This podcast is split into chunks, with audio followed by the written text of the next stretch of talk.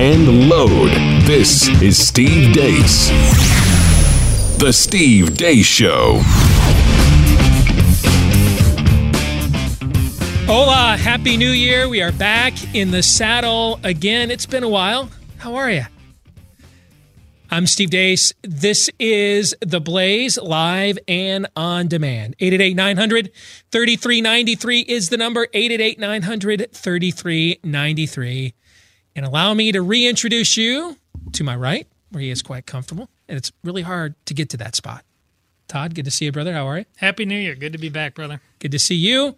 Our producer who makes all things possible, Aaron, and he's shaven. Except for turning the right lights on. There we go. That's a little bit better. What were your last words to me before we uh, started this?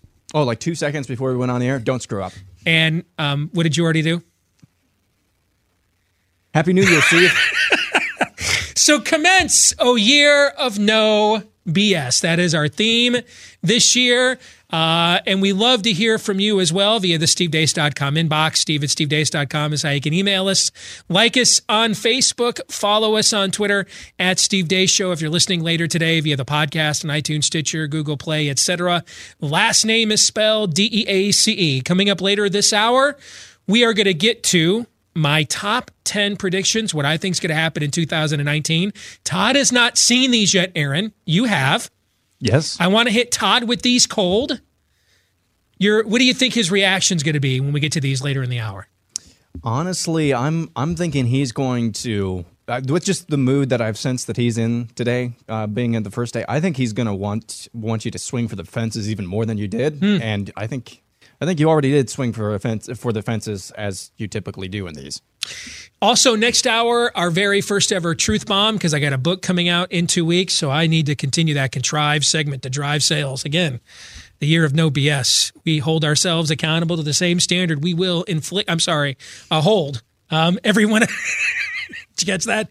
that we will hold everyone else to as well. And then because we missed you, buy, sell, or hold. Aaron promises that you guys have stepped up to the plate to put us on notice next hour, correct? We're ready to go? I made no such promises, but uh, sure, we can say that. okay. Yeah. No BS. As you can see, not much has changed the last few weeks. So let's get updated. Here's what happened while we were away. What happened while we were away brought to you by. We got a little bit of stuff to uh, catch up on. First off, President Trump originally said that he was not going to sign any continuing resolution or budget bill that did not include funding for a wall. He then indicated that he was not going to follow through with his word. And then Rush Limbaugh and Ann Coulter, or at least that's who the media is blaming, came down pretty hard on Trump, so he changed course again. The House ended up passing a spending bill which included funding for a wall. The Senate could not, so the government was shut down on December 22nd. On December 19th, Donald Trump announced We've been fighting for a long time in Syria. I've been president for almost two years, and we've really stepped it up. And we have won against ISIS.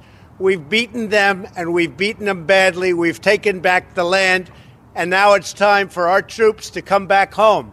That caused his Secretary of Defense, James Mattis, to step down and turn. I don't understand why everybody was so up in arms and lost their minds about this. You know, we're going to be back within a year tops. A federal judge in Texas struck down Obamacare. Judge Reed O'Connor ruled that the healthcare law is unconstitutional. The Des Moines Register came out with a preliminary poll of Democrats' favorites for the 2020 Democratic caucuses. The top three Joe Biden, Bernie Sanders, and Beto O'Rourke. Many outgoing congressmen and women bid their adieus during the holiday and Christmas break, including Paul Ryan, who said, quote, we have kept our promises. The House is the most productive we have had in at least a generation. You sit on a throne of lies. A legal immigrant by the name of Ronald Singh came to America and became a police officer in Newman, California. He was killed during a shootout with an illegal alien who was later apprehended.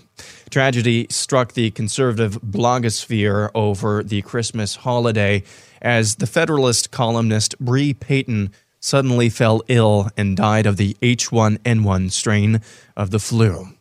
And now we come into the stupid. Organizers of a Women's March event canceled the planned parade because the participants were, quote unquote, overwhelmingly white. Mitt Romney has now fully assumed the role of the new Jeff Flake, writing an op ed on New Year's Day criticizing President Trump. A judge ordered Stormy Daniels to pay Trump almost $300,000 in attorney's fees. Happy New Year to everyone, including the haters and the fake news media. Trump sent Christmas greetings to a seven year old. Are you still a believer in Santa? Because at seven it's marginal, right? and a new effort to save millennials. So I'm going to show you guys how to cut an onion. Yep, that's fine. Yep. So For those of you listening, this is a video explaining how Rachel Flehinger founded the Adulting School in Portland, Maine, in order to, well, as the name suggests, teach millennials how to adult. Video is courtesy of CBS. Christian Baker Jack Phillips is back in court after being targeted by transgender or cross dressing individuals. Miss Spain, Angela Ponce, nearly made it to the finals of the Miss Universe pageants. Here's what she had to say. Digo, no, a mí no me convirtió en, en una mujer tener una vagina. For those of you listening and not watching, she says, quote, having a vagina does not make me a woman, end quote. And finally, Good Morning America is glamorizing child abuse. And if you haven't heard the name Desmond Napoles, get ready for this trailblazing 11 year old drag kid who RuPaul is calling the future. His bravery is inspiring so many. We're going to talk to him in just a moment, but first, let's take a look at his amazing story.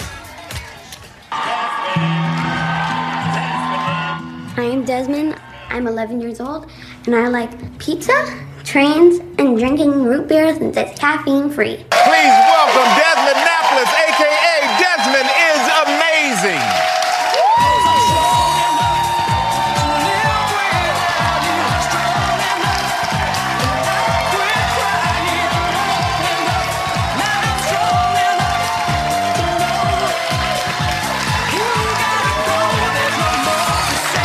And that's not even close to what happened while we were away, and that wasn't even close to two minutes or less.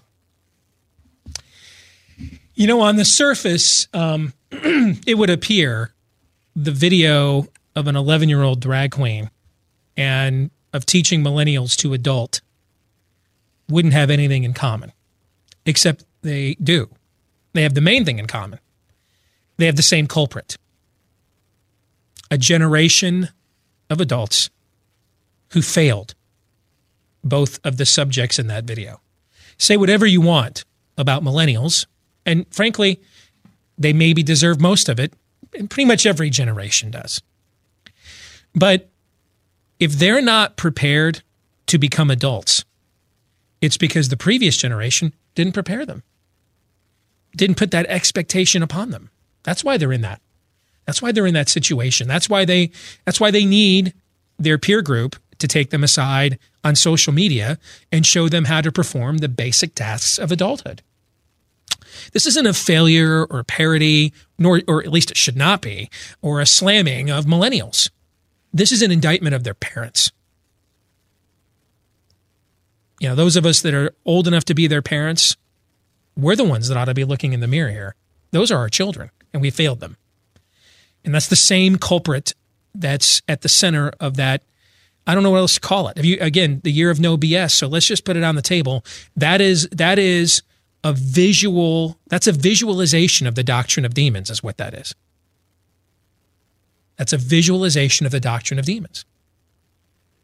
It would be better for you to have a thousand pound rock tied around your neck and to be thrown out into the sea than it will be for you on the day of judgment if you cause one of these little ones to sin, to lose their innocence. That's those are the words of Jesus himself. When you watch that clip, look at the reaction of the adults. Smiling. clapping. Smiling, cheering, clapping. No one stands up and says, What is this? No one.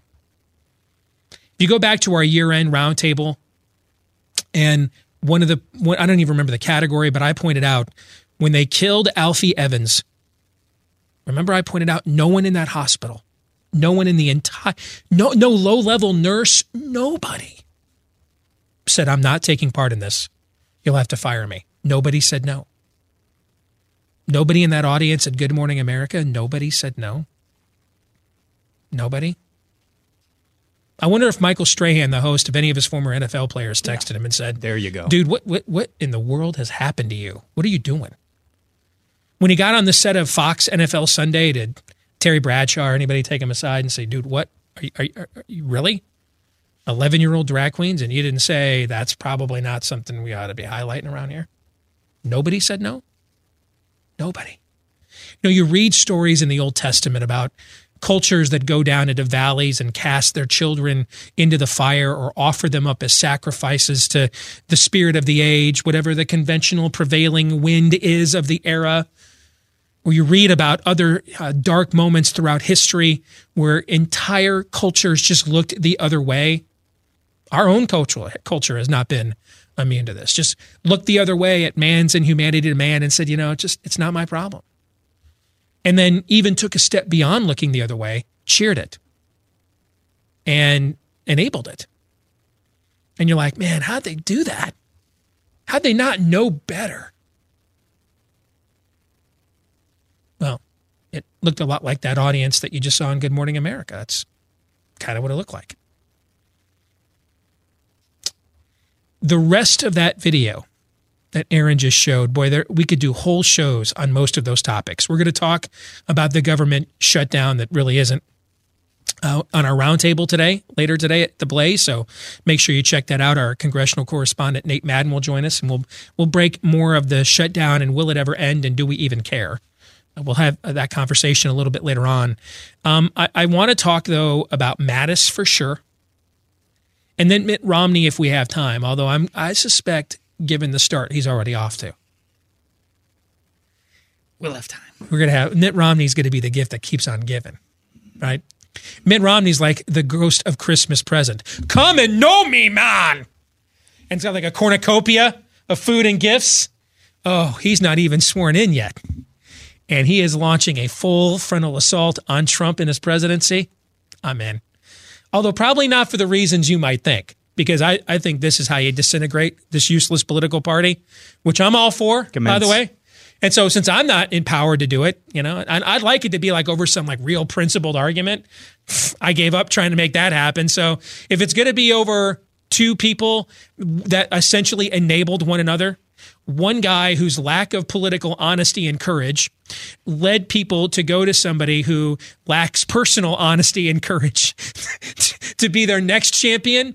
If these two essentially want to get into the ring and cause an extinction level event for Team GOP, I'll let you Haskell it. I'm going to be looking for opportunities. I just I, I just threw something in right before we went on the air. I'm going to look for opportunities to to gaslight that. More gas, more kerosene. I'm totally fine if they just want to practice because that fight, by the way, is mutually assured destruction.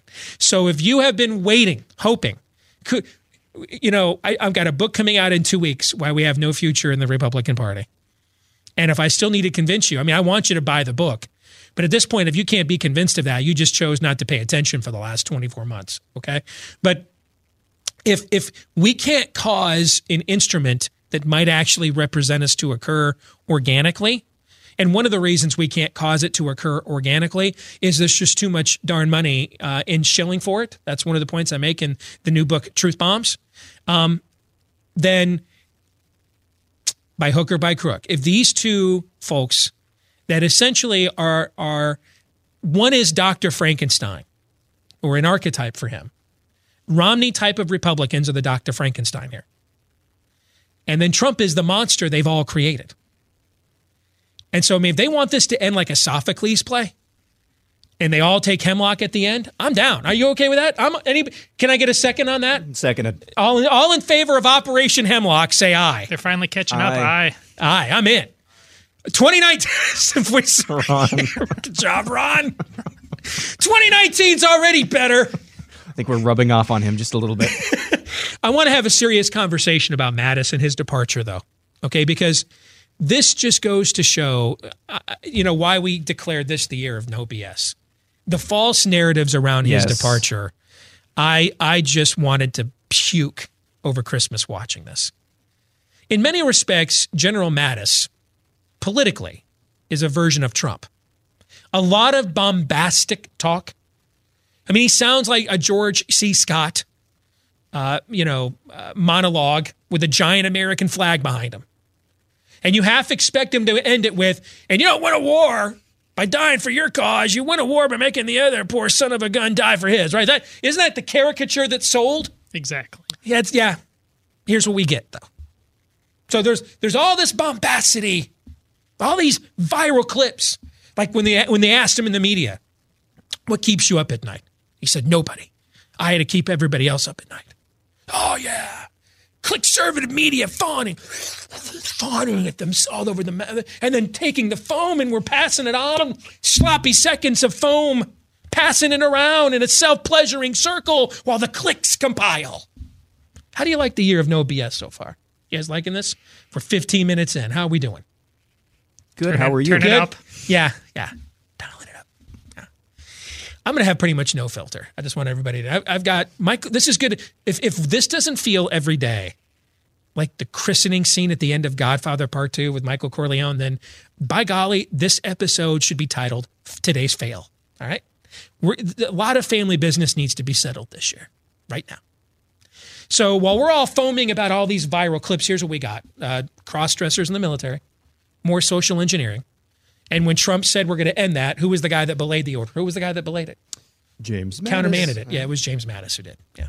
Said now we're we're going to keep doing that actually, because I like 11 year old drag queens on uh, uh, on Good Morning America, and who knows, they might be our next Navy SEALs. He's the Michael Strahan of this administration. Apparently, endless war with no end and, and, and endless meaning. When I mean, let me define endless. Pointless. Meaning we can't define what winning looks like. I had people tell me, "Well, Steve, we've been in Europe for 50 years." It's not the same. We're standing we were standing a post in Europe for decades against an external identifiable foe called the Soviet Union. We're not standing a post in Syria. We're not standing a post in Iraq. We're standing in quicksand. Yes. We are in the middle of a 1700 year sectarian religious war where the good guys and bad guys change. Let's talk about Syria. Can we have an honest conversation about Syria for a second? No BS. No BS. So I was on the air every day during in 2013 when the drumbeat to invade Syria. We were having that debate in this country every day. Syria had to, we had to, we needed regime change in Syria. Assad had to go. Obama had issued his red line and Assad needs to go and Obama's a punk because he didn't hold up his red line and every Republican other than Rand Paul and Ted Cruz and Mike Lee basically were all beating the war drums the summer and fall of 2013. Time to go to war. Syria needs regime change. January comes around, 2014. We, we, we start learning of this little group. We couldn't figure out are they ISIL? Are they ISIS? We just know that they're based where? Syria. They're an Al, they're an Al Qaeda offshoot based in Syria of people who didn't think Al Qaeda was bloodthirsty enough. Well, suddenly now we need to go back to the Jeane Kirkpatrick doctrine of, hey, putting bad people in charge of terrible, tr- you know, third world countries is that at least listen to us is better than trying to, you know, urban renewal the Middle East. So now Assad's our friend. And we need now. Now we we literally in six months we went from he's got to go. He's a fiend. We need regime change in Syria. That we're literally arming him now to help fight ISIS. We're fighting with him now. And now he's got to go again. Now we got to stay forever because he's a terrible person. Here's the thing. And, the, and then the talking point is, well, if we don't keep doing this over there, they'll come here. So San, San Bernardino, didn't we just have like a Halloween terror attack in New York City? Um, the Boston Marathon. You're right. They don't, they don't ever come here, do they? It's not here. I, I heard that argument, Todd. That's the argument we heard with going to war in Iraq in 2003. It has been 15 years. Here's what we accomplished we created a satellite country for Iran called Iraq. We essentially took the Iran Iraq war and handed Iraq to the Ayatollahs while abandoning the Kurds, who have been our allies because of Turkey, who's not. Then we went. Then then Assad's been a friend. Then he hasn't been a friend. Qatar was where we launched the first Iraq War, and now it's in bed with Al Jazeera and the Islamists.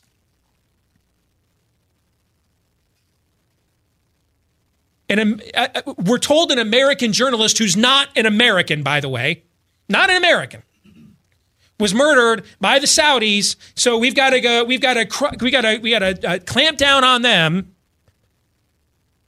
Yet when they tried to clamp down on Islamists in Qatar, our previous Secretary of State actually sided with the Islam. Do you know who the good guys and bad guys? Do you know? Any of you watching, the nine people watching me right now, especially those of you that have served or or or had your loved ones leave your home for 9 months, 12 months, 18 months on multiple on one multiple deployments the last 15 years. Do you know? Do you know who the good guys and bad guys are?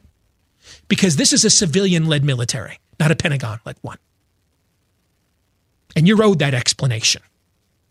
And I don't care how many damn viral video clips of Clint Eastwood reenactments Jim Mattis produces. He is not the head of the military. The people of the United States are. And it is from our homes and our families that we are asked to just go and make these sacrifices. Fine. Tell me what's the cause? How do we win? Because being the eternal mall cop of the civil war that has been going on in that part of the world since Muhammad breathed his last isn't a win. It's endless, it's pointless. Now, I don't like the president's alternative of let's turn Turkey over to Syria or Syria over to Turkey. Uh, that's probably a worse idea than even staying in Syria. And since you guys know where I stand on endless war in the Middle East, I think that gives you a pretty good idea of how bad of an idea I think that is. Creating Islamic hegemony is a worse idea. Hard to believe we could come up with a worse idea than perpetual Middle Eastern mall cop. But handing the Middle East over to the, the Turkish would be wannabe caliphate is a Islamic hegemony under Irwin is a worse idea than keeping 2,300 Americans in Syria. And guess what? Because of everything you just mentioned, what does that say? It says that we never learn from history, or we don't No. know our history, or we don't really even pay attention. It's irrelevant to us, which is why I said at the beginning, we're going to be back there in a year, and it's going to be even worse because we're going to be fighting Syria and Turkey and ISIS. And the president owes you more of an explanation, too. You don't just reverse course. we we're operating under the same authorized use of military force that was voted to launch the Iraq War that was 15 years ago. No. We deserve a conversation. We deserve a dialogue, a debate. And I don't want any more, no more, we're going to fall for the viral clip. No. The president needs to explain to the American people clearly what we ever went there to do in the first place defeat ISIS. Okay. Well, what's the evidence that ISIS is defeated?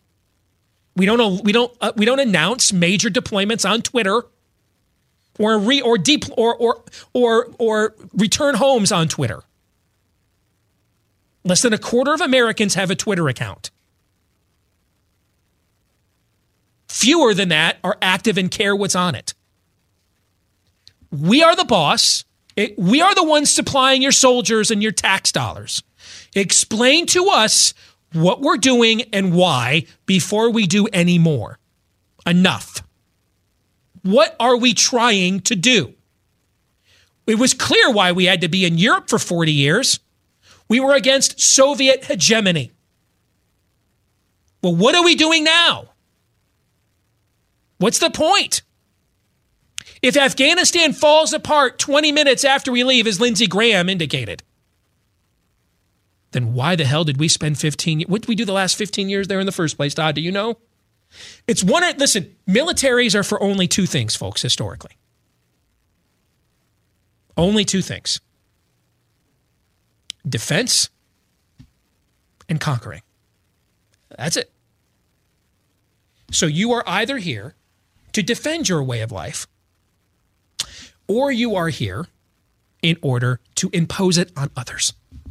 That's the only reason for a military.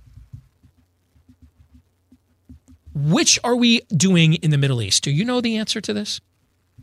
Do you, who knows? I'm asking. Who knows? Do you know?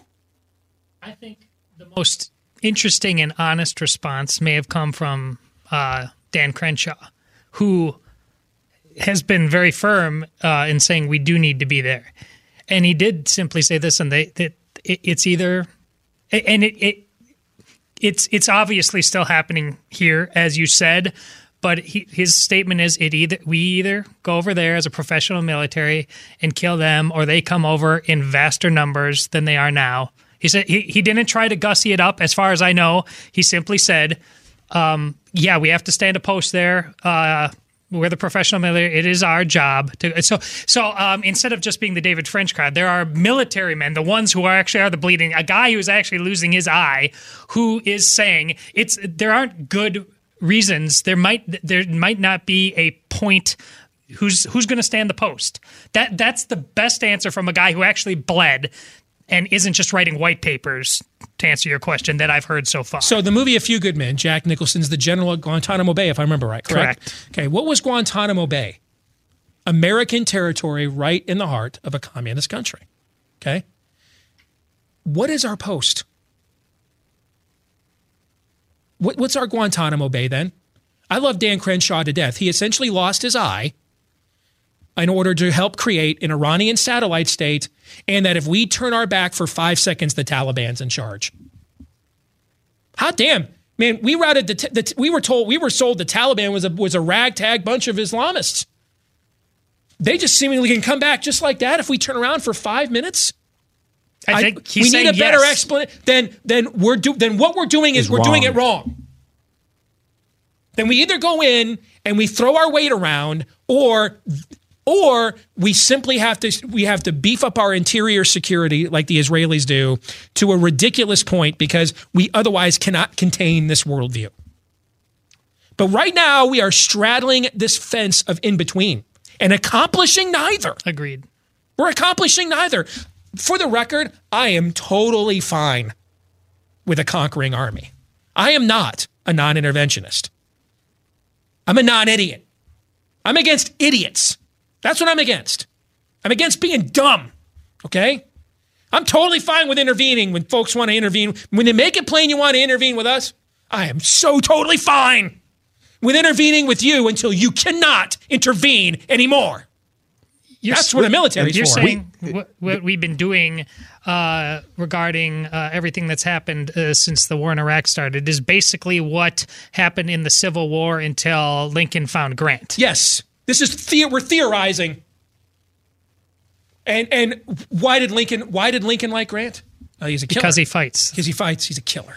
Yeah, and we we talked about this before about the worldviews. And do, do you really honestly think that a guy as cool as the sound bites that he has produced are, do you think a guy like uh, James Mattis is going to be able to, who thinks that transgender dr- transgenders and drag queens in the military are a okay? Uh, do you think that he's really going to be able to see for real what the problem is over there? It is a worldview problem that Yes. has to be defeated. That's a great point. No, he's not going to be able to see that Yep. Be- because these guys, West Point and all the military academies, they produce some excellent people with really, really probably a strong character. But the worldview that they are taught from is not a whole lot different, I don't think, than the the liberal and progressive universities. That's that is That the is real exactly right. issue. And Yep. what we're doing over there right now is the military equivalent of smoking another cigarette that just gets you through another maybe hour or so, but then you got the same problem coming back over and over and over again, and we don't realize it. We'll come back. Well said, Aaron. We will put it on the line. Gaze into the crystal ball. The 10 things we think will happen in 2019 next year on The Blaze. Stay tuned.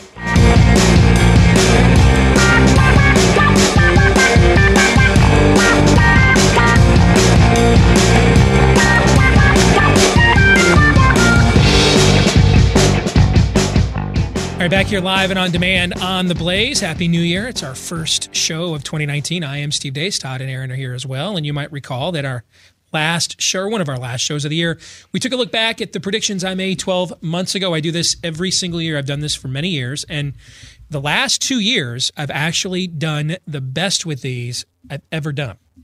despite how uncertain the environment continues to become. All right. So I'm going to unveil my top 10 predictions for 2019. Now, Aaron has seen these. Yep. Todd is not. And I want to get Todd's live, real time, visceral reaction to all 10 of these. Are you ready to go? Uh, just as long as you're going all the way, that this is a must. Because as you, I've said before, I'm capable of believing just about anything. So make me There- make there- me go to that place. There's a there's a few on here that go to that place for sure. Okay. Now I always start out with the, the, every year if you if you've gone through these, I have the same genre of prediction to lead it off every year. Okay. So let's start here with with number one. All right. Avengers Endgame will outduel Star Wars Episode 9 to be the top grossing movie at the box office. Now, before you say that's not going out on a limb, there has only of the of the previous are they called saga films, right? Those are the ones the episode are they episodic or Oh, saga? The, Skywalker saga? I- the sa- yes, of the saga Star Wars yeah, movies. I know what you're saying. Only one of them has ever not been the number one grossing movie of the year. Even episode one was the number one grossing movie of 1999. Uh, episode two, Attack of the Clones, in 2002, which is probably the most panned episode of the franchise, uh, it finished number three that year. That's the only time going back to the original episode four in 1977. That is the only time a, an, a, a saga Star Wars movie did not end the year the number one film at the box office. So this would be considered an upset. But I think two things will be at play here. Number one, you have a unique circumstance where we have the first, well, probably since the old Marvel monster films in the 30s and 40s, the first true shared cinematic universe across multiple streams, all coming to a head for this singular moment called Avengers Endgame. So I think, and all of these films have been hugely successful to varying degrees.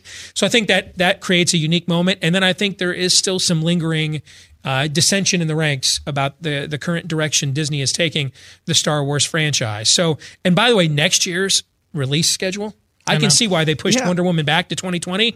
Next year is the most packed year I can ever recall for big, huge releases. It looks good. Yeah. 2016 or 20 yeah it was or no it was 2017 2017 had a ton of uh, ton of big names on it but i don't think it lived up to expectations I mean, for just to give the audience an example, Disney is putting out live action Dumbo, Aladdin, and Lion King all Yikes. this year. yikes All this year. And I think this prediction is all the more interesting. We've talked about this on the show before. Th- 10 years ago, when this all started, right? With the fir- original Iron Man 10 years ago? Yep, 2008. Yeah. There is no way you, you would have been drunk to predict what you just predicted. It would have been impossible to imagine. that movies about Ant Man and Thor would make two, three hundred million dollars to domestic. That you could and you could stain it to have this crescendo now. Mm-hmm. I didn't believe it. For, I didn't believe they were going to be able to pull off the first uh, Avengers film. Just even though I liked Iron Man, I just said there- there's too many moving parts. I just I, it's going to be campy. They did it. All right, prediction number two for 2019.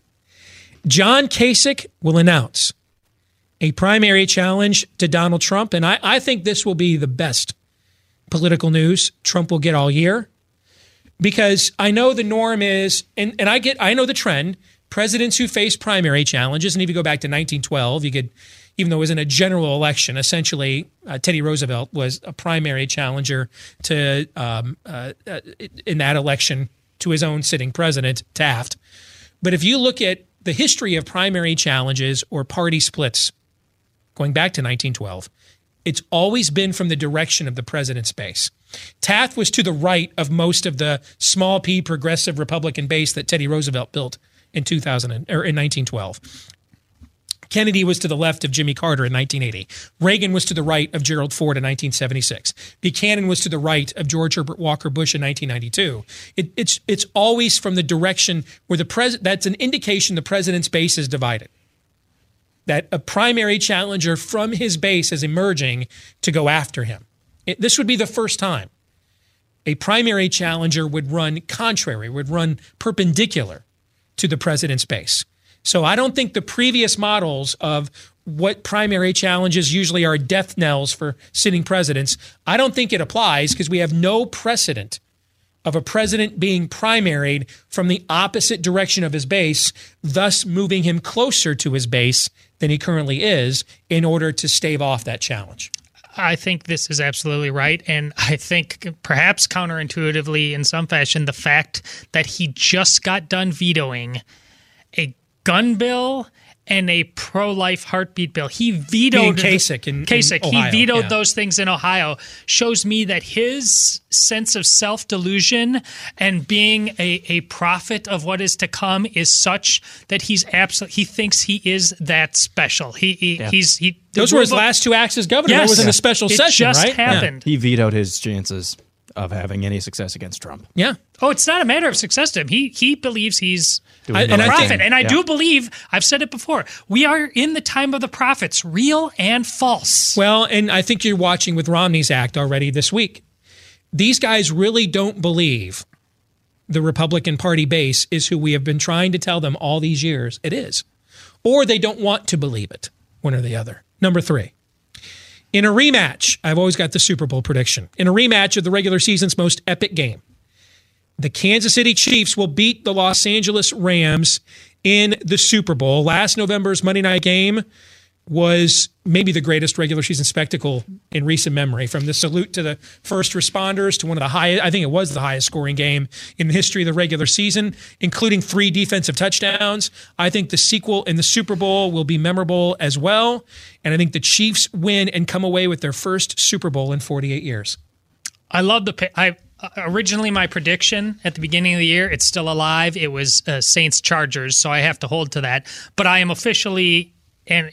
Aaron, take it to the bank. I am in the Chiefs uh, camp. It's an incredibly uh, fun team, and the fact that they handled their business midseason when the running back who was beating Kareem on women, when Yeah. they said you're out of here. Uh, th- that just made me want to be on board all the more. That uh, Mahomes is just a pleasure to watch and to listen to as a young man. Um, uh, so, despite my prediction, I'm all in on the Chiefs. Now I'm glad you brought went went there because the dude code like last year, even though I didn't think the two teams I had picked in the Super Bowl in the preseason would win it, they were both alive in the playoffs. So the dude code demanded that I had to stick with that prediction to the end. But my preseason pick of the Vikings and the Texans cannot happen now. The Vikings are not in the playoffs. So the dude code says I am now free You are. to adjust to the new information, and that's why this is my prediction of what's going to happen. I'm fairly confident now that the Chiefs will flame out in the first uh, in the divisional round, thanks to this. well, that would be like what they pretty much always have done under both Marty no, Schottenheimer and Andy What Reid. they've usually done is flame out in the wild card round. Oh, true. That's, That's, true. Too. Well, Apples and flame oranges. out in the first playoff game round they play. That, that's typically what they do. Yeah, yes. Um, I, I think they were the first team in NFL history to lose a playoff game to a team that didn't score an offensive touchdown to the Steelers a couple of years ago, right? Yep. Yeah. Yeah. Yeah. They, they usually invent ways to lose playoff games, but they have not had a It's a quarterback like this before. All right, prediction number four. The only major piece of bipartisan legislation that will be passed will be regulation of social media platforms. Here's why. This is a rare area where the, uh, the, the base desires of both parties intersect, their motivations.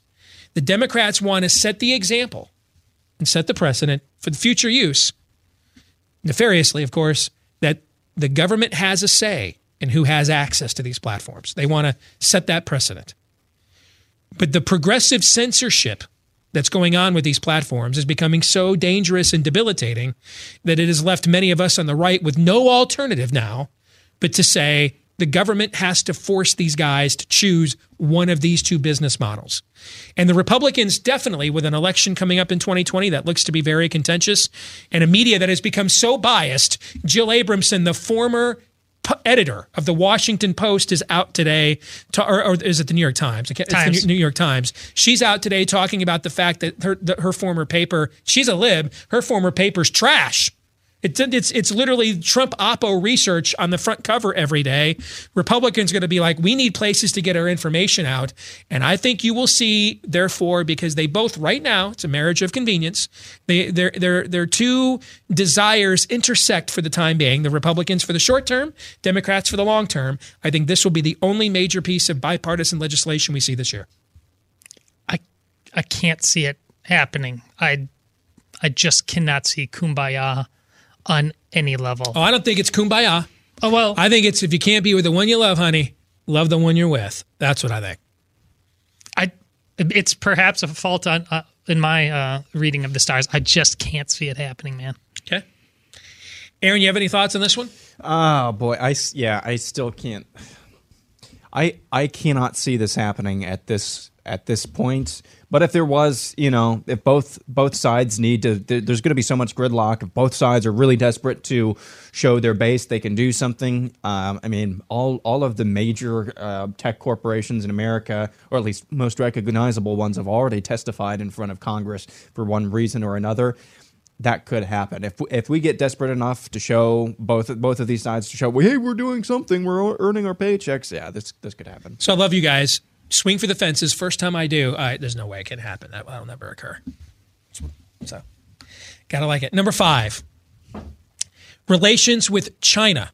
China will grow frostier, including it forging an unprecedented pact with North Korea and Russia, essentially an axis, a triumvirate. That um, it will also announce it intends to beat us to a manned mission to Mars. And essentially, this will be China's overall attempt to further assert itself geopolitically to take advantage of what will be a, a year of high domestic political turmoil here in the United States. I agree with this certainly in the, the general sense right out of the gate, and it sh- generally it should be frostier. This whole thing where they became our landlord was ridiculous in the extreme for way too long. So it should be more realpolitik in that sense. But then you go on and you get more specific, and when you talk about the actual uh, axis that you're talking about. Uh, it's it's dangerous uh, territory. I think the f- luckily China knows as well as we do how crazy North Korea is and and how cozy they can or cannot be with them. So maybe that's an ace we have in the hole on that front. But it that that certainly gives you pause. Ge- more generally speaking, though, it is good that it's uh, will be frostier because it will be more realistic. The difference between, I think it happens with North Korea instead of Iran. A lot of people are are, are claiming they think this is going to happen with Iran. I don't think almost anybody wants to. You may want to do business with Iran because they have oil and a lot of people. No one trusts the Iranians. Most of the Muslim world doesn't. Uh, and the difference between the North Koreans and the Iranians for the Chinese is one, proximity, historical um, hegemony for the Chinese in that part of the world. But two, it's a singular crazy in North Korea. It's real. Eventually, you can find common self interest with a singular crazy. When you are driven by collective religious zeal and crazy, and, and we're talking about authoritarian dictatorship in Russia, secular authoritarian dictatorship in China, in the end, when one side's really committed to their crazy, and you're like, well, we're kind of committed until we get what we want, and then we're not. You know what I'm saying? Mm-hmm. You, that's not a long term marriage. There, I, I, think the to me, it's mu- makes much more sense for this for this to be the the triumvirate here, not Iran, Russia, and China. Number six, Joe Biden will emerge as the clear frontrunner in the 2020 Democratic primary. And I think what you'll see in the Democratic Party is a lot like what we've seen in, in, in the past in the Republican primary, where we've had a bunch of candidates running over here, all for the activist vote, and then like one candidate, a John McCain, a Mitt Romney, running over here for the you know the the swampy establishment leadership vote. I think that's what's going to happen here. You've got all every candidate is going to be in over here with the new left, all proving we hate white people and Christians and Jews more than anybody else does. We promise. No one can hate them more than us. And I think you're going to have Uncle Joe over here. He'll have some street cred with this group because he was Obama's VP, and Obama's the most popular Democrat since JFK. So, so while he won't win this group over, he won't create an instant backlash to his candidacy. So while 7, 8, 9, 10, 11 candidates are over here fighting for this group of people, Biden's going to be over here with the old left. And, and he's going to consolidate that entire vote. And he's going to get 35, 38% in almost in all these polls and in all these primaries. And I think he will be the clear Democratic frontrunner by this time next year. I think he will definitely be the clear Democratic frontrunner at least through the end of the summer. By this time next year, it really depends on if anybody in that soup that you mentioned, and you're absolutely right, it, is successful in grabbing onto people as Barack Obama did, because you know that's what their base wants. Looking at all those, none of them have the talent. Well, I- and the thing I- is, Obama was the first to consolidate that base and prove you could win by rallying it. I agree. Now you're going to have now it's not now it's Obama and John Edwards kind of went for that base in 08. You got nine candidates going for that base right now, I know. And I don't see I don't think any of them can separate themselves. I agree, it, other than the fact that the wish casting that will be involved by the base to just imagine that it's there, even if it isn't, and putting somebody up who who just they, they, ultimately, if they just decide that they got to go with their religious zeal and, instead of pragmatism. But I, I, I totally agree. I think it's Now just, I'm not predicting he's going to be the nominee. No, I know you aren't. Okay, but but we're talking about the sifting Yeah, process. agreed. I think what you're talking about is what happens in February and March of next year. Probably. Okay, when they when they finally figure out Mm-hmm. we can't have nine of these candidates, guys. All right, if we want one of these true hard leftists, we got to figure out who's the strongest one through. Now that we're through Iowa, New Hampshire, rally behind that person. Otherwise, Uncle Joe's going to win this nomination. You do agree that there's a high likelihood that they, even if there really isn't that person, they're going to wish cast it into existence. They Uh, can't. Eventually, they Yes. will. Yeah, I just don't think you'll see that this year. Uh, number eight. Seven. I'm sorry, number seven. Thank you. Uh, President Trump will meet face to face with the Iranian government. And before you scoff at this, ask yourself if I would have predicted 12 months ago, when it looked like we were this close to a nuclear exchange with North Korea, that we would end up with that uh, bromance on the peninsula between Kim Jong Un and uh, and Donald Trump. If I'd have made that prediction right here 12 months ago, what would you have said? Probably have the same look on your face you have right now about meeting with Iran. And the reality is, we have much more self interest at stake with Iran when you start talking about oil, the Middle East, and everything else. There's much more. If you were ever going to acknowledge a rogue regime that makes any conciliatory conciliatory attempt, no matter how phony whatsoever, to legitimize itself, you have much more of a reason to do it with Iran. They're far more dangerous than North Korea. I, I will accept this uh, as realistic because uh, when you said about social media, I just think that both sides' sense of what the limits are of the game. Will By the way, whose leaders are active on our social media? Iran's. Mm-hmm. And they comment on our college football, they, our movies. They're on social media all the time. Yeah, but the, to my point about Trump, he has no limits. Like the other two parties think that they have, whether they should have them or not. He has no limits, and he'll just, oh, this If Iran fun. showed Trump a little leg, Yeah. one conciliatory speech, Yeah. and gave him the notion that he could be the guy that could bring Iran into the into the modern era, you think his ego could resist that for three seconds? No, I know. Khomeini. I no way. Khomeini's a masterful leader. Boy, nobody's stronger than Khomeini right now. Yes, which is exactly. Yeah, hey, his, you know, his he's a strong leaders. People respect him, keeps him in line. But, you know, it's weird about North Korea last year, right? Yeah. All right, now we're on number eight. At least one member of the Trump family will be criminally indicted as a result of the Mueller probe. You can see it's working its way outside in. So we got the campaign guy, we got the lawyer this last year. It's going to be someone whose last name is Trump this year. I appreciate your continued zeal for going all the way on this. You've been consistent. Uh, I, I, I think the dude code simply says that I, I, I have to be consistent on some level that this is going to be a nothing burger. So I, the, and you keep getting me closer. You keep pulling me in, but I, I, I think it would be wrong for me I respect that. to fudge now. So I, respect I'll that. say no. Okay.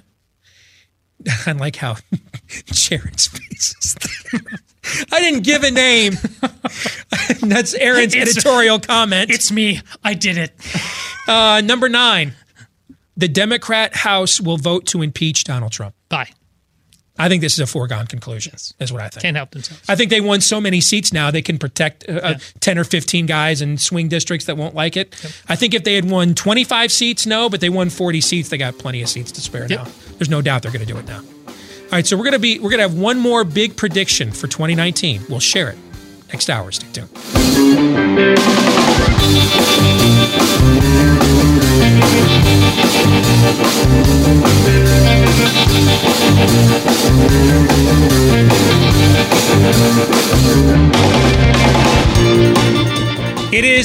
Of no BS here. That's our theme in 2019 on the Steve Deace Show, live and on demand on the Blaze. 888 900 3393 is the number. 888 900 3393. Todd and Aaron are here with me. We would love it if you join us as well via the stevedeace.com inbox. Steve at stevedeace.com is the email address. Like us on Facebook. Follow us on Twitter at Steve Deace Show for those of you listening on the podcast on iTunes, Stitcher, Google Play, Spotify. Last name is spelled D E A C E. Leave us a five star review while you're there, please. we would appreciate it. Thank you to all of you that have done that already. Thank you. So we've been going through, we got our, our truth bomb today coming up here in a matter of moments. But we've been going through, it's our first show back. I'm announcing my 10 predictions for 2019. Then, if if this new uh, partnership here at Blaze Media, if it's desperate, I'm sorry, wise enough to continue to employ us for the next 12 months, we will look back and see how many of these I got right 12 months from now, which we did at the end of our, our last year, a couple of weeks ago, right? I, I have one prediction left. And the the I write these for a column every year, and it's going to run for conservative review on Friday. And I've had I had nine of these done for about six days or five days, and I, I needed one that I thought was plausible but nuts. Nuts in that I thought it would be the perfect encapsulation of the moment in which we are in. Spirit of the age in a snapshot. The duality, um, the zaniness, the fact that every norm that either used to hold us back, but also in a bad way, but also restrain us in a good way, all those norms are all being blurred to just outright erased now. Okay? Restraint is not on the menu. And I, I needed something that would show that. And so I, I pondered this for several days. What can I what can I imagine that would actually happen? That we would be like, that's just nuts. And that's but that's our that's our normal right now. Here's my best attempt at that with this prediction. My number one prediction for 2019. President Trump will fill a Supreme Court vacancy in the Senate while Bye. he is while he is facing impeachment hearings in the House. You want to talk about your ultimate split screen? McConnell and the and, and I don't know. It could be Ruth Bader Ginsburg. She had another health scare. It, she's obviously well into her 80s. It could be Clarence Thomas who was in that photo. There's been rumors about him maybe looking at retirement. He's been there for a quarter century now, a little bit longer than that. So I don't know who it will be, but would it not be the ultimate symbolic snapshot of two Americas to have the Republican America in the Senate acting like whatever's going on in the House just isn't happening? and they're just dutifully filling a U.S. Senate seat or Supreme Court seat because that's the one thing that they do that they're that they do that their base cares about is that judicial appointments. That's it. Meanwhile, over in the House, it's literally on fire while the Democrats' America is impeaching Trump. And I could could you imagine what it would be like for those two things to be happening congruently at the same time? It's perfect. It, it, it in terms of the list itself, this is perfect because where we started, this is like all the pieces of the in- Avengers yeah. coming together in Endgame. this is our political Endgame right there. It, it must happen. It's clearly in the stars. A vision went through all, uh, you know, billion scenarios, and this is the only scenario where number 10 actually happens. That's well done. Aaron's on a roll. He's been saving it up for the last few weeks. You, you can tell he's, you know, he's going to totally suck like the rest of the year because he has been like cash money today. He shaved. He's actually, uh, you know, he's been on point. He's made a couple of nice points. Yeah. He, you oh. know, you know, it's mailing it in for the rest yeah. of the year. I know. I feel like I'm turning a new leaf. Do you? A little bit. All right. So maybe like uh, next week. Yeah. All right. Yeah. Uh, we'll have a good few days. Yeah. A good few days. Get a, get a week out of me. Oh, it's only three days this week. That, that's why we get a week out of you. Yeah, yeah good first week. All right, let's get to today's uh, truth bomb. My completely contrived attempt uh, to have an excuse to promote my forthcoming book, Truth Bombs Confronting the Lies Conservatives Believe to Our Own Demise. It releases in two weeks, January the 15th. 13 days to be exact. You can get your pre ordered copy at Amazon.com right now, endorsed by the great one, Mark Levin, Glenn Beck, Ben Shapiro, and more. Truth bombs confronting the lies conservatives believe to our own demise. So, we're going to use an interview I gave yesterday on C SPAN's Washington Journal, where I kind of wanted to use that as my test market to set the just kind of set the tone right away. You know, they've had me on the first few years, uh, the last few years, they've had me on New Year's Day to kind of, you know, uh, get the view of middle America. And so here was my attempt to throw in as many truth bombs as I possibly could to C SPAN yesterday. Joining us from Iowa, Steve Deace, uh, the host of the Steve Deace Show on the Blaze TV, and the author of the book Truth Bombs Confronting the Lies Conservative Believe to Our Own Demise. Good morning to you. Good morning, Pedro. Happy New Year. How are you? Uh, fine, thank you. Happy New Year to you. Uh, how do you gauge this sense of optimism or pessimism looking at the year ahead? Well, I mean, on one hand, uh, as a Christian, I'm always eternally optimistic, but politically, in my day job, uh, this year's going to suck.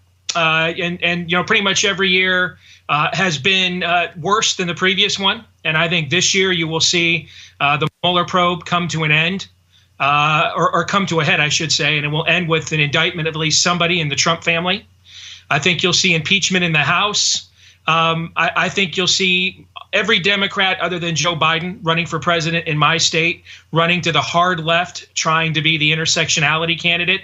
Um, and then I think you'll see the president, uh, often in all caps, uh, emoting uh, like a nine year old on Twitter. So our jobs are going to be tons of fun. But hey, Pedro, at least it beats going down a mine shaft with a flashlight, right? And, so then, uh, with all those things being said, then uh, as far as things being done in Washington, a thing we talk about here all the time, you're are you of the mind that nothing will get done? Um, I think unless there's a Supreme Court uh, seat to fill, uh, say Ruth Bader Ginsburg's health or Clarence Thomas, there's been rumors that he's talked about uh, retirement uh, recently. Unless there's an opening on the court, I think largely nothing will get done. I, I do think you may see some bipartisan action uh, when it comes to online access. You know, Democrats would love to set the precedent that the government uh, has control of the internet, and Republicans are growing increasingly wary of the uh, of the progressive censorship of the social media giants. I could see some bipartisan action there where their motivations coincide briefly, but for the most part, this is going to be a year of uh, mudslinging and grandstanding. Count on it. Uh, when it comes then to the president, when it comes to the current shutdown, is that something you agreed or did not agree with? Well, I think the president, uh, I, I, to believe we're given false choices. I, am fine with shutting the government down on principle. I just think most of it's unnecessary. I mean, most of the Department of Commerce is laid off uh, as, quote, non essential. I mean, what, what in the Sam Hill do we have the Department of Commerce for if they're non essential, would be my view. But I think this is, uh, this is an unnecessary fight. I think what the president ought to do is simply take the foreign aid that we give to Mexico every year, which is about $300 million, and the 1.3 billion we give to the nations that are on the terrorist watch list that Obama created and then he emulated, and just take that money and earmark it towards the building of a wall and just say to Mexico, we're not giving you a nickel of foreign aid until we finish building the wall. Thank you. I, I, I think most of this is what I like to call on my show masterpiece theater uh, and is done to drum up the two ends of the phone lines uh, to shows like yours. That's what I think. Uh, you probably follow polls as closely as we do here. If you go to Real Clear Politics and looking at the president's job approval ratings, granted, uh, not higher than the disapproval ratings, but at least in the 40s over the last couple of uh, ranges of polls. What do you think about those numbers, and what does it say about the Trump supporter in your mind? Well, I think that we've uh, we've spent this last year talking about the electorate being uh, polarized, and that's true, but I don't think it's precise. It's actually balkanized. There are too many places now where the cultural differences are so hardened. No matter who the Democrats nominate or who the Republicans nominate, they cannot win. And so I think in this election cycle, and and I and this is not pearl clutching. Uh, you know, I hate when I you know when I when I do shows with liberal commentators that try to give me advice as a conservative, which is to basically run myself into the ground. Okay, I, I mean this sincerely as a voter who has really no regard for the Republican Party at all because it's backstabbed me so many times. If the Democrats nominate somebody likable, like say Joe Biden, they're going to beat Donald Trump. I think people are beyond overwhelmed and, and, and tired of the shtick and the act. But if they nominate another Kamala Harris, Elizabeth Warren, far left culture warrior, they will play right into his hands and he will troll the Sam Hill out of that person uh, and and exploit all of those cultural differences uh, to his advantage. So I think it really comes down to uh, do the Democrats want to win an election or do they want to win the the Haight Ashbury uh, Cal faculty school president election? Which one do they want to win? What is the difference between Joe Biden and the others you mentioned? Is it, is it just likability? He's very likable, but he also comes from an era where Democrats had to like pretend to talk to people like me rather than currently you have Kamala Harris saying if you're really Catholic, you can't serve in government. And a couple of years ago, Bernie Sanders said to the uh, to Russ Vought when he was running for director of but of the of, of the budget of OMB that because he taught at Wheaton College and believes uh, the New Testament, he can't serve in government. I mean, th- there's a new left now that that the difference is they don't want they don't want to let you do the stuff God says is dumb and immoral. They want to compel government to force you to do those things. And if you don't, well, then you're a second class citizen and bake the cake bigot. So if they get a Joe Biden who actually has you know spent time on Earth with folks like me in places like Iowa and realizes even though we might be different, you know, we're not uh, from uh, uh, the planet Funkatron, then they've got a chance. If they nominate someone else who believes in cultural Marxism and wants to prove that indeed the talking points of the tenure meeting at the Cal Berkeley faculty is the new direction America ought to take, they're going to lose. Uh, by the way, some of his thoughts of our, ge- our guest is uh, found on the Conservative Review website. I can tell you right now what will happen in 2020. You can find the piece there. Uh, talk a little bit about House Republicans. Where do they go from here, particularly under the leadership of Kevin McCarthy? Probably nowhere. Uh, probably the exact same place they went before. You know, Ken, you mentioned uh, the one of the websites I work for, Conservative Review. I, I don't know what your politics are, but I got to believe you'd at least be better than his 35% Liberty score uh, just by showing up. So uh, Kevin McCarthy is going to do your typical Republican thing of of talking really tough now that he has no, in the minority and he has no power to do anything whatsoever, and he'll get all the cable news hits, and he'll be our new conservative hero. Uh, but you saw when he was in office and his party was in power, they screwed over their base. And that's the thing I think if there are any liberals watching or liberal media people watching, and you're like, I don't understand why the Republican base is so loyal to Trump, there is a cultic aspect to it. I was actually one of the first people to label it Trump cult. But beyond that, there's a difference. And that is, you saw in the shutdown, you know, Trump took a lot of criticism from his base for appearing to back down a few weeks ago, and he responded to it. He was sensitive to it. The, all the other Republicans in Washington in charge don't care what people like me think. And they have come to the conclusion they can screw, shaft people like me nine ways till Sunday, and then they'll just come around in November and say, but the Democrats, and we'll vote for them no matter what they do to us. Trump's the last Republican left in leadership in Washington who's actually sensitive to the concerns of his base, who actually listens to them. Uh, and, and as long as that remains the case, they're going to be much more loyal to him than they are to the likes of Kevin McCarthy. Uh, before you leave, then, what other story, aside from the ones we've talked about, what are you watching for in, in 2019? Something we've not talked about. I want to watch to see if conservative media will spend more time, or at least as much time, pushing Trump uh, as they will covering for him. Because one of the things we saw this last year, whether it was when Trump got skittish about the Paris Climate Accords, when he wanted to do uh, the the uh, the amnesty giveaway, I think it was Memorial Day or Fourth of July weekend, uh, and then the shutdown here this month you know, it's rare. Most of conservative media uh, spends their time basically, uh, uh, you know, uh, apologizing and propagandizing for Donald Trump. When we've pushed him, though, he has responded to us every single time. He's going to be particularly vulnerable this coming year. He'll be a, he'll be vulnerable criminally. He'll be vulnerable politically. He needs us bigly. And so I think, man, we ought to have a bucket list and a Christmas shopping list right now because I think we can get things out of him we couldn't get out of previous Republicans. But as Jesus once said, you have not because you ask not. Uh, you say that, and we've just seen the recently demise of the Weekly Standard, a publication that was very critical of the president. Well, the difference is they were critical of the president because they, they, didn't want him to do the things his base actually wants him to do, like repeal Obamacare, uh, you know, uh, secure the border. The, the difference between folks like the Weekly Standard and me, by and large, is a lot of the cultural issues that are the reason people like me in, in places where I live vote or watch shows like mine they more agree with the Democrats on those cultural issues than they do people like me. And so the issue they really had with the president, beyond he obviously has moral moral issues, that's just not even debatable. And I mean, I don't know, I don't know what in the Sam Hill that all caps tweet for Happy New Year was today. I I don't know if he was drunk tweeting again. I don't know what that was. Okay, but beyond the boorish behavior, they really disagree with people like me on the issues, and that's that's their major problem with Trump is they don't want him to keep his promises to people like me. So that was my attempt yesterday on C SPAN New Year's morning to set the tone for the year of no BS. Todd and Aaron, your thoughts? Well, I love that you actually tweeted out that people on both sides, whatever the sides are, were instantly mad at you. So well done, uh, good and faithful service. The two That's cults, always- I mean, are the the progressive cult is a cult. It is it is the heresy of the era, and it's the one I originally got into this business to push back against. Um, but it's the cult of the state. It's the it's the it's the cult of Dionysus. It's the cult of Baal of our era. Is the is the cult of progressivism. They weren't happy with what I said. Uh, and then uh, you know the uh, Cheeto Jesus uh, Trump's our savior cult.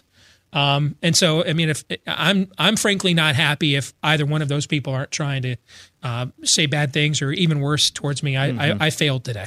And I like the distinction you made when he asked, well, the uh, Bill Kristol and the Weekly Standard had just failed, so pushing back. That distinction you made is crucial because what you don't do is what they did and what others are now trying to do. And I haven't read uh, the column uh, yet that comes out in another new periodical. It's about how to be a conservative in the age of Trump. The the distinction that you make there, and it's so important. There is no age of Trump. Nope. He, he's the president right now, uh, but th- th- there will be no conservatism worth having as long as we keep framing it that way. This is the age of progressivism, and he has popped out of that just as many other weird uh, and bizarre things have. But as long as you continue to obsess about and make an idol out of Donald Trump instead of dealing with him as one of many variables, it's perhaps one of the largest variables. I get that. But the obsession about him does not allow you to see the good, the bad, and the otherwise. And oftentimes you flip those things and you aren't capable of making the most out of this situation. And therefore, you will never have anything that's genuinely conservative. Yeah, uh, a couple of observations. One on what we just heard, and then uh, a kind of a, a more broad observation about um, your interviewer.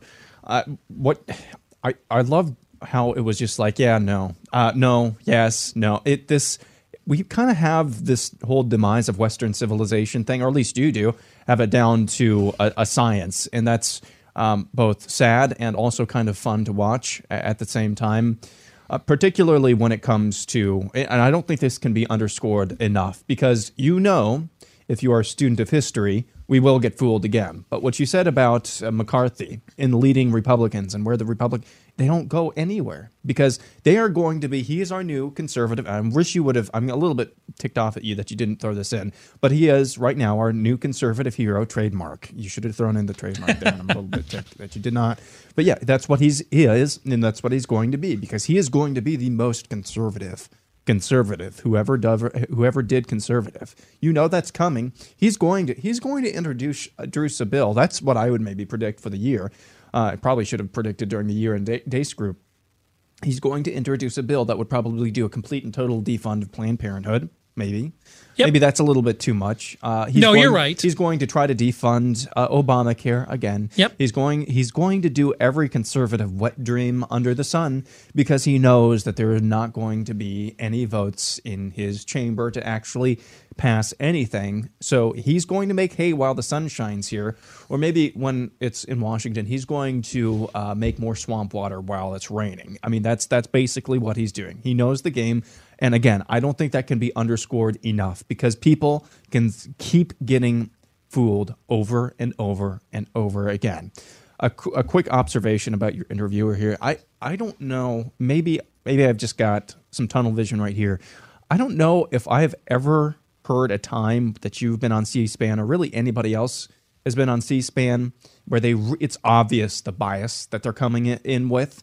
Now there's probably a liberal bias, but uh, you I think you said at one point uh, I don't know what your politics are. Is- Did you say that? Yes. Mhm. Yeah. Isn't just stop and think about? Isn't that refreshing? how- no, I mean, yes, it's weird. Yeah. it's really quite weird. It does feel and odd. that's probably why Yeah. not. I mean, people watch C-SPAN. There was callers on that show. All the show that you weren't on, there were callers on that show. So if people watch C-SPAN, they don't pull in the nearly the numbers that CNN and MSNBC. Maybe if those brand names actually did some, you know, journalism and asked, asked some, you know, real questions, uh, maybe they would pull in some more viewers. But it is it is interesting how you have to go to C-SPAN of all places to actually not feel like you're in some sort of um, progressive encampment. That's a good point. You are on, dude. He is on fire today. Just give him the show. I'm kind of at the point now where I kind of, you know, like when your favorite team is winning by five or six touchdowns, and you're like, "Hey, save some of these." you know, you know, we're- there's a few games left in the on the calendar. I, I'm a, I'm a little bit worried that uh, He's emptying the tank today. Oh, dude, we're about to play buy, sell, hold, which is my weekly segment of not doing my job. But to echo Aaron's point, because it just popped into my head, it, it, it there was just something. Um, it, it, it was genuine. Yeah, inquisitiveness. Whereas, you know, we were introduced uh, on New Year's Eve to uh, where where did Brooke Baldwin's sensitivities go? Talking about uh, the color of Her red uh, panties or something? Yeah. Yeah. In front of children. There was a small child immediately behind her. They're talking about underwear. Was it red underwear for Yeah. loving or something? And, and and yet I remember boobs just set her off. But that While while uh, Anderson Cooper's doing shots. Yes. And talking about uh, his mom having sex with uh, Marlon Brando or something. But these are the people, no matter what question they ask, s- some conservative uh, uh, go, conservative goes on to their channel and takes it all at face value. Well, that's uh, how do I answer this question? how do I it- untie this? That's why I knot? just decided. You know what? I'm not. I'm not. I'm not. I'm not doing any of their panels anymore. I'm just not. If, if you know what, I've had I have my issues with Fox, but if they ask me on a panel, I at least know what their angle is.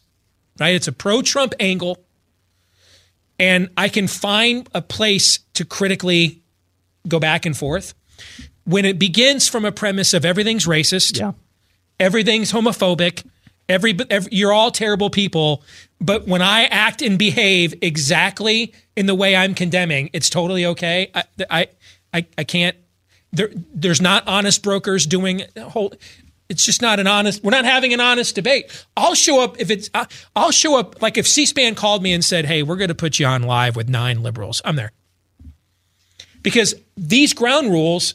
It, it, it's not like I'm not going to give you the the classic Rush Limbaugh line with half my brain tied behind my back. It's not me. Pardon me, my voice is not up to uh, uh, uh, playing weight yet after being off for a few weeks.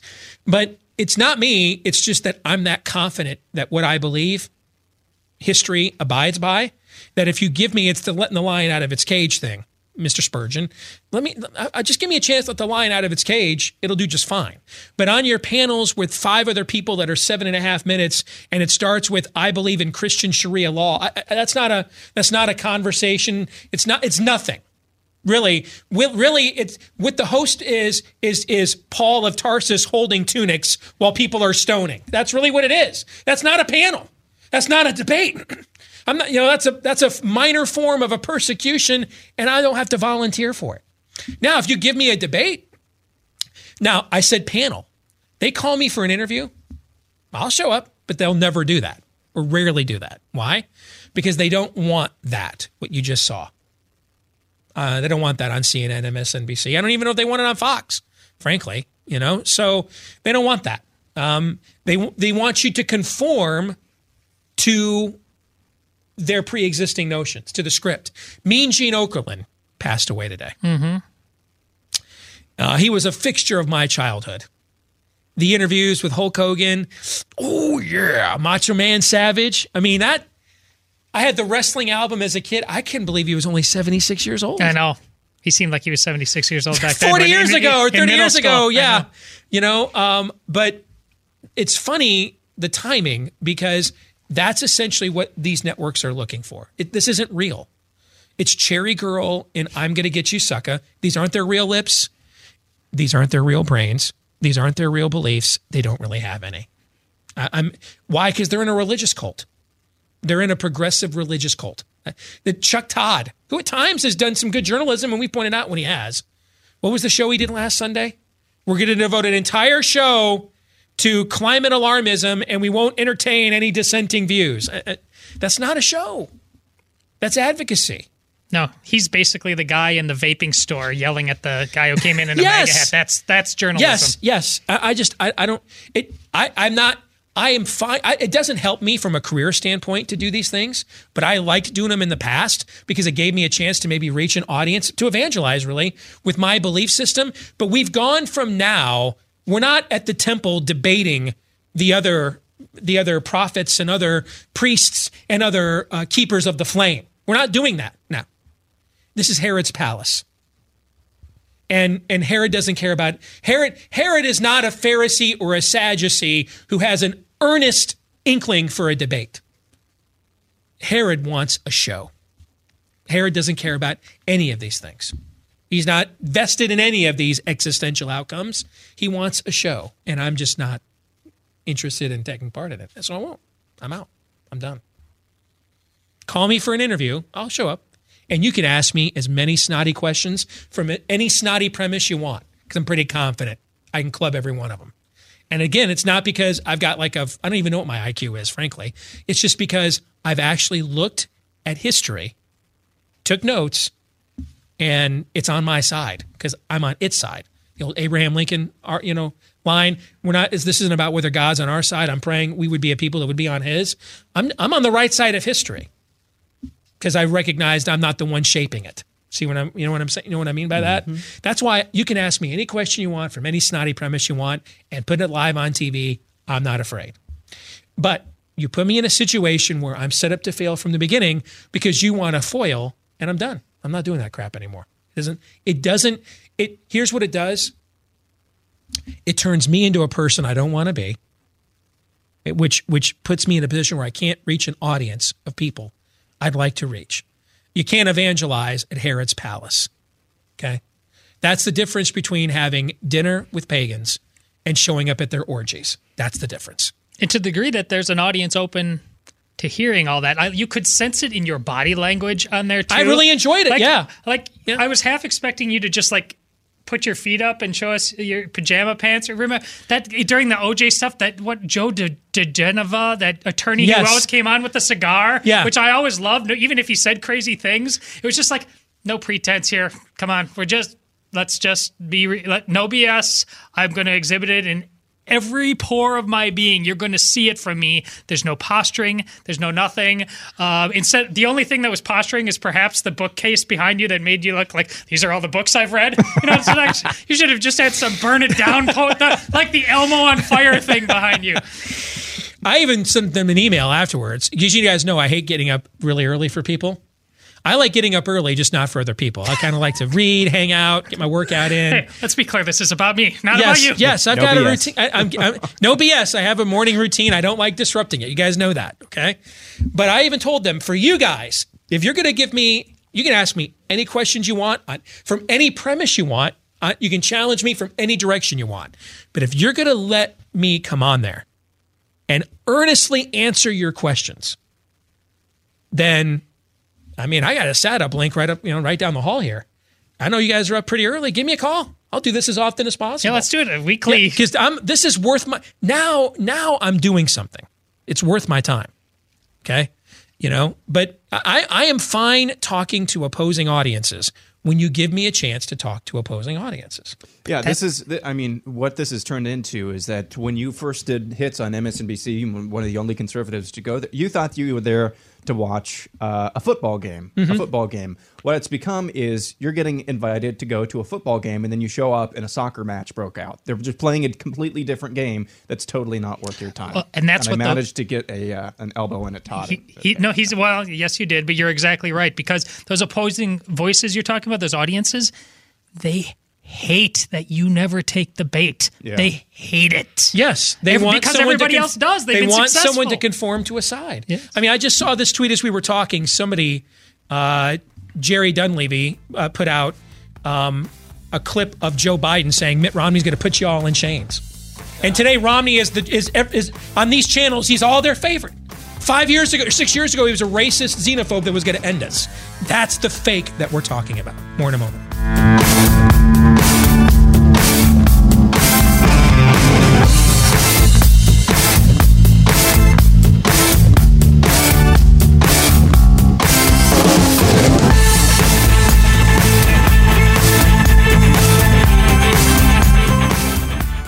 Still waiting. getting the timing down. I was, I was waiting and never right. heard our big voice guy. That's all right.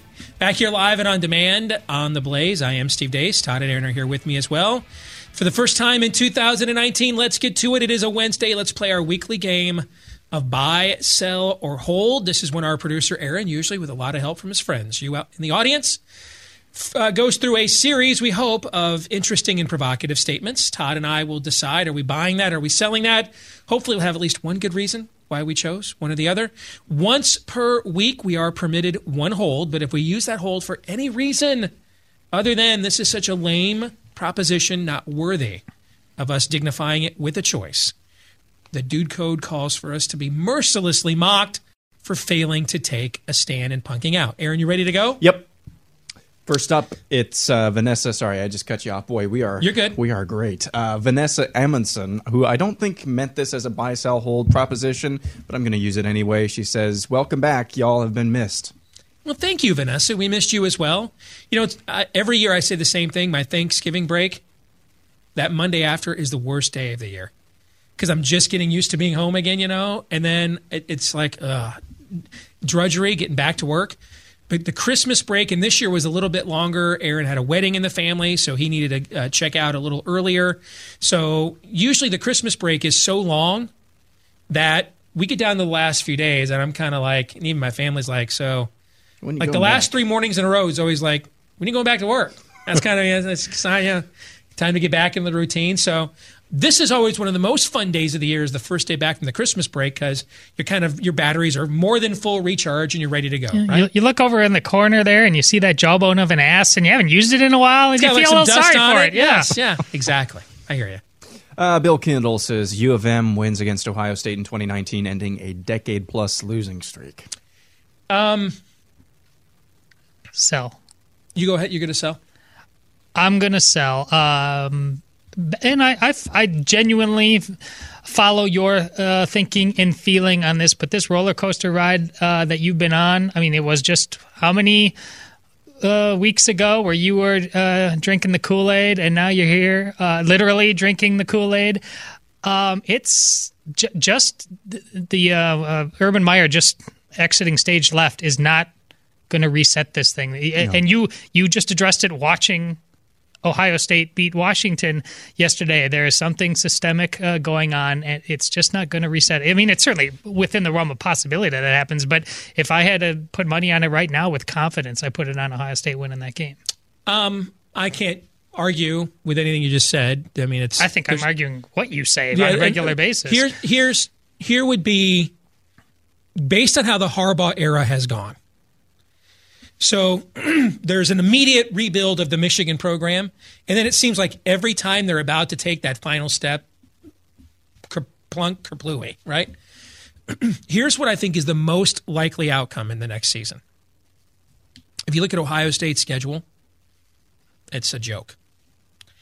I, I think it's very possible they will be 11 and 0 when they come to Ann Arbor next year, or this year now, this November. Um, and I could see Michigan with a couple of tough road games at Penn State, at Wisconsin, losing one or both of those.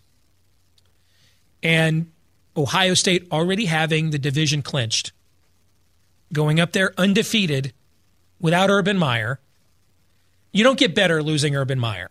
You just don't. I mean, you're talking about, I mean, he has the second greatest win percentage of any coach not named Knute Rockne or um, uh, Frank Leahy ever. They're not going to be better. They may not have a huge drop off because they've never really had a huge drop off. And there's going to be a drop off. Like they might go from winning 81% of their games as opposed to 85. Okay? It would be the it would be the Harbaugh scenario for Ohio State to still win the division and then Michigan wins that game because they put everything into that game and it's a big revenge spot. So, um, I really think it's 50 50 because of those circumstances. That would be my analytical mind.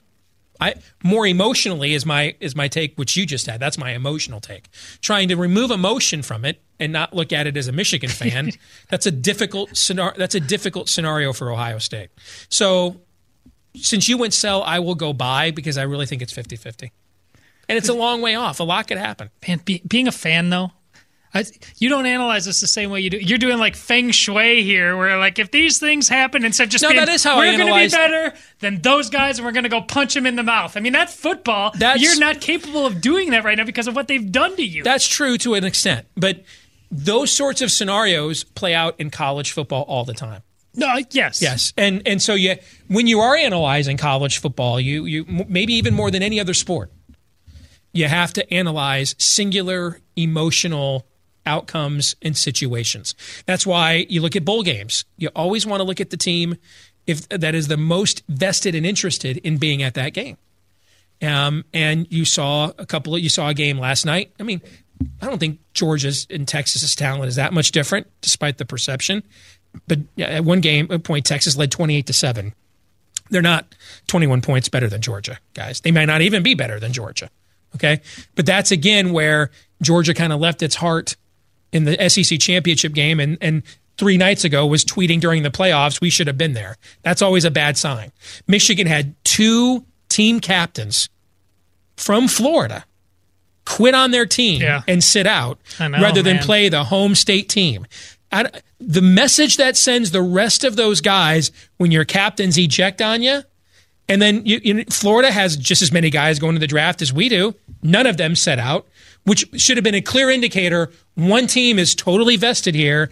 The other team's here for some chicken sandwiches. Okay, that- That was a nice. T- your opening salvo of no BS actually was in the sports world. Your running theme there of uh, the, the amount of BS that has taken over what athletes are doing and Yeah. sitting out. Yeah, Yeah. bravo. yeah. Bravo. I mean, uh, those guys quit on their team. Let's just be honest about Yes. that and and move on. Okay, go ahead.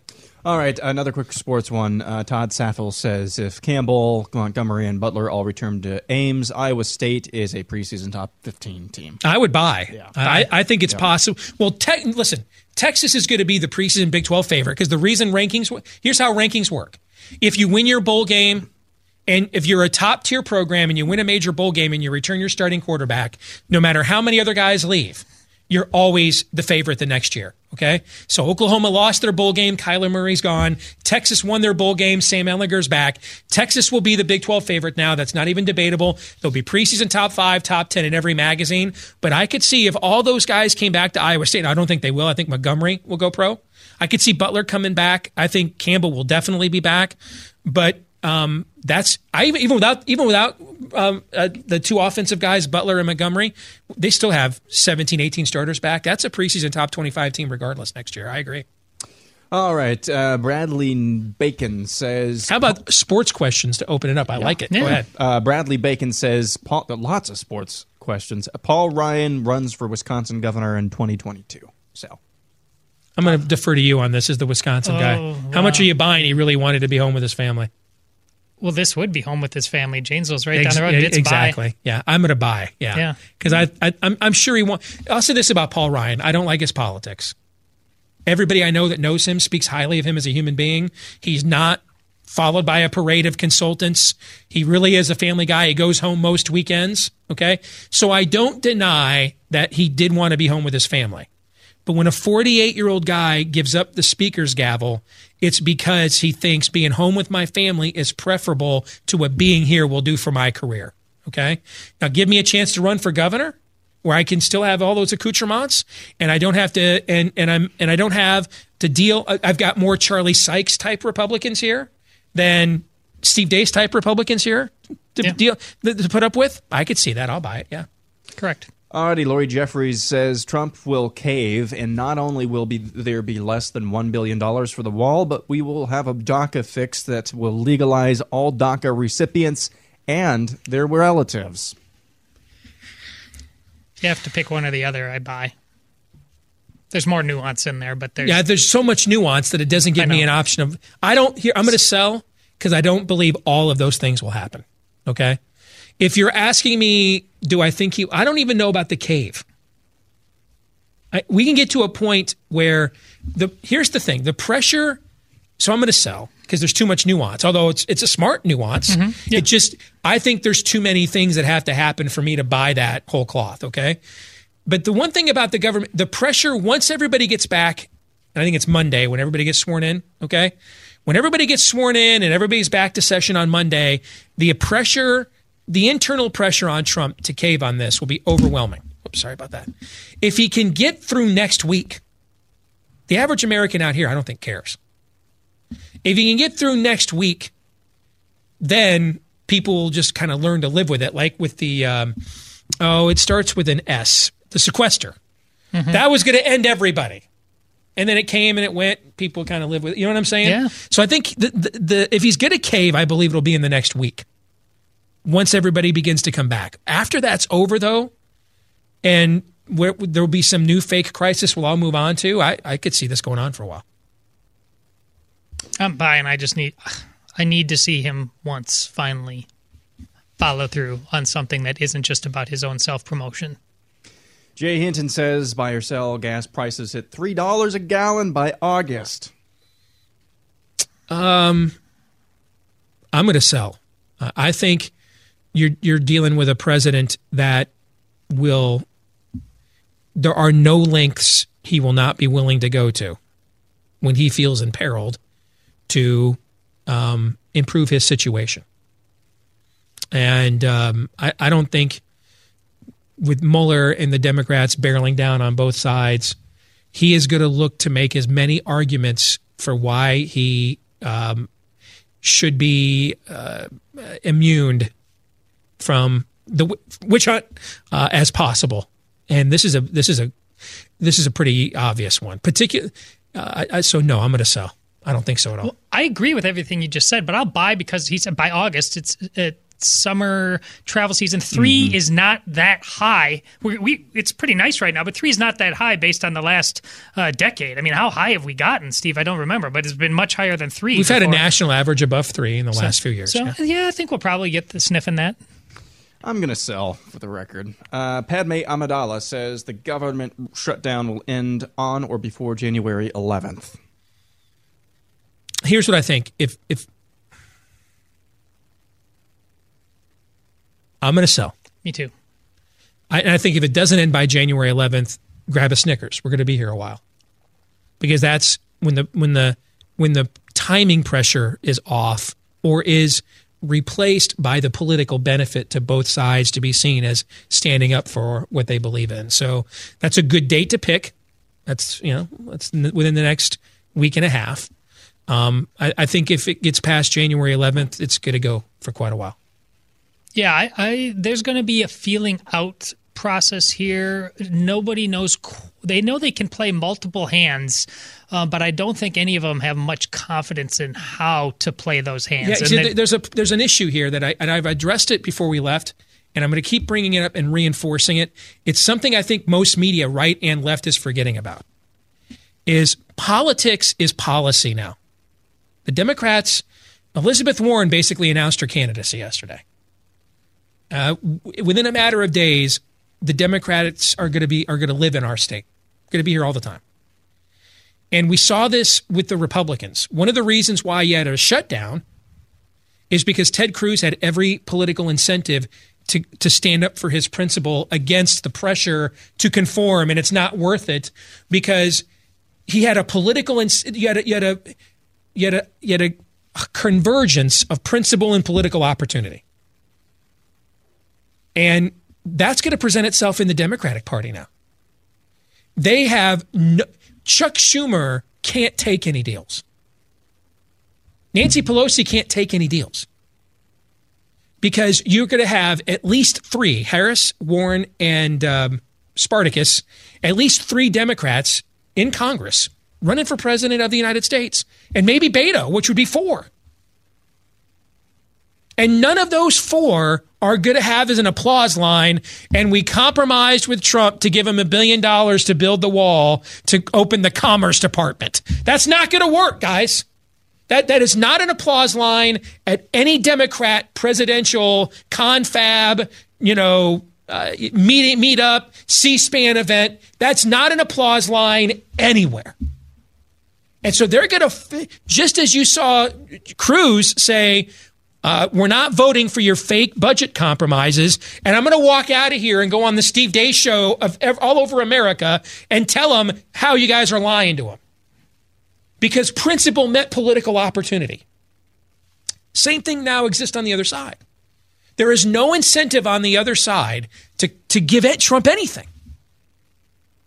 And then if whoever votes for it you're, you've essentially said, I don't, whichever, if any of those four people, sorry, I'm getting worked up, bumping my mic. If any of those four people vote for this, they are essentially absolving themselves from the Democratic presidential primary. So there's a, there, you really only had this with one candidate in 2016 because by then Rand Paul had already cut his deal with Mitch McConnell and over Matt uh, um, Bevin had made his peace. So really, look at look at the commotion Cruz caused being one candidate in office running for president while in Congress. Look how many people, how many panties were in bunches just from one guy doing it. Now you got 3 Mm-hmm. Three? And unlike unlike at Fox, which was basically still giving you when Roger Ailes was alive, the GOP party line and Ted Cruz is a bad guy for doing this, and, and was Mitch McConnell television, they won't MSNBC and CNN are gonna cheer on the crazies. I mean, you know, Fox was booing the crazy, our crazy, when Cruz was doing this in 2013 and 14. MSNBC and CNN, the crazies are getting all the, they're going to be on all the primetime shows every night. So I don't know what deal they could sign off on that doesn't, that they could offer Trump that doesn't let Trump punk himself. That's why I believe if they get past these first few days when they all come back, and all the pressure remounts when they all gather together, if they get past that time around the 10th or 11th, I could see this going on for quite a while. Agreed. All right, another sports question. Leaf Fish says Nebraska wins the Big Ten West in 2019. Sell. I think this is. Uh, it's more interesting than it appears on its face. I think it, I could. Here's the. I could buy it. You know what? I think it's another 50-50 like Michigan beating Ohio State if I look at it analytically. Um, and so I could make just as good an argument for sell since you're going with that. I'll make the argument for buy. They will have the most. It's it's a pretty even division. It's one that's really come on the last couple of years. They've improved their coaching staffs immensely, and they're the, they're, they will have the best quarterback in the division. And I think when and and it when and, and when you have the best quarterback, but it's in a system like that that essentially permits him to be a playmaker regardless of down and distance situation field position etc where the whole field is his oyster then when you have a lot of balanced teams and one team has that level of an athlete at quarterback and is saying go do what you want yeah. that that the margin of error that team has over a team like say Iowa who doesn't let its quarterback do that with its system I think I could see that. I could see them winning the division on that alone. I, if I could attach a writer to this, which I can't, but if he stays healthy, then I would Mhm. pick them to win. Which is a big thing in that system too, is to be healthy. Right, I agree. I would give this to them in 2020, but with confidence, I'd take the field of Wisconsin, Iowa, and Northwestern next year over them. Look at Nebraska's schedule. I don't see a lot of losses there. You didn't you and I do this right before we left for vacation? Aaron, look at their 2019 schedule. Uh, maybe, yeah. Did you think they were going to be this bad this year, though? See, they got better, though. They got better. Well, they did get better, but they were dreadful. in some respects, I could I could make an argument the season they had might be better for them in the long run than had they gone like seven and five. To tank, Yeah. have a bunch of guys leave and kind of clear out the place. I agree. And then play well at the end. Again, um, so much of college coaching is selling a narrative, getting young men to believe your narrative. And that's an easier narrative to believe, I think, sometimes than if you're seven and five and we're mediocre all year long. Just a thought. I don't know. All right, that'll do it for Buy, Sell, or Hold. Episode one is in the books of the year of No BS. Back at it again tomorrow, live and on demand on The Blaze. Until then, John 317. The truth, straight, no chaser. Steve Deace. on the Blaze Radio Network.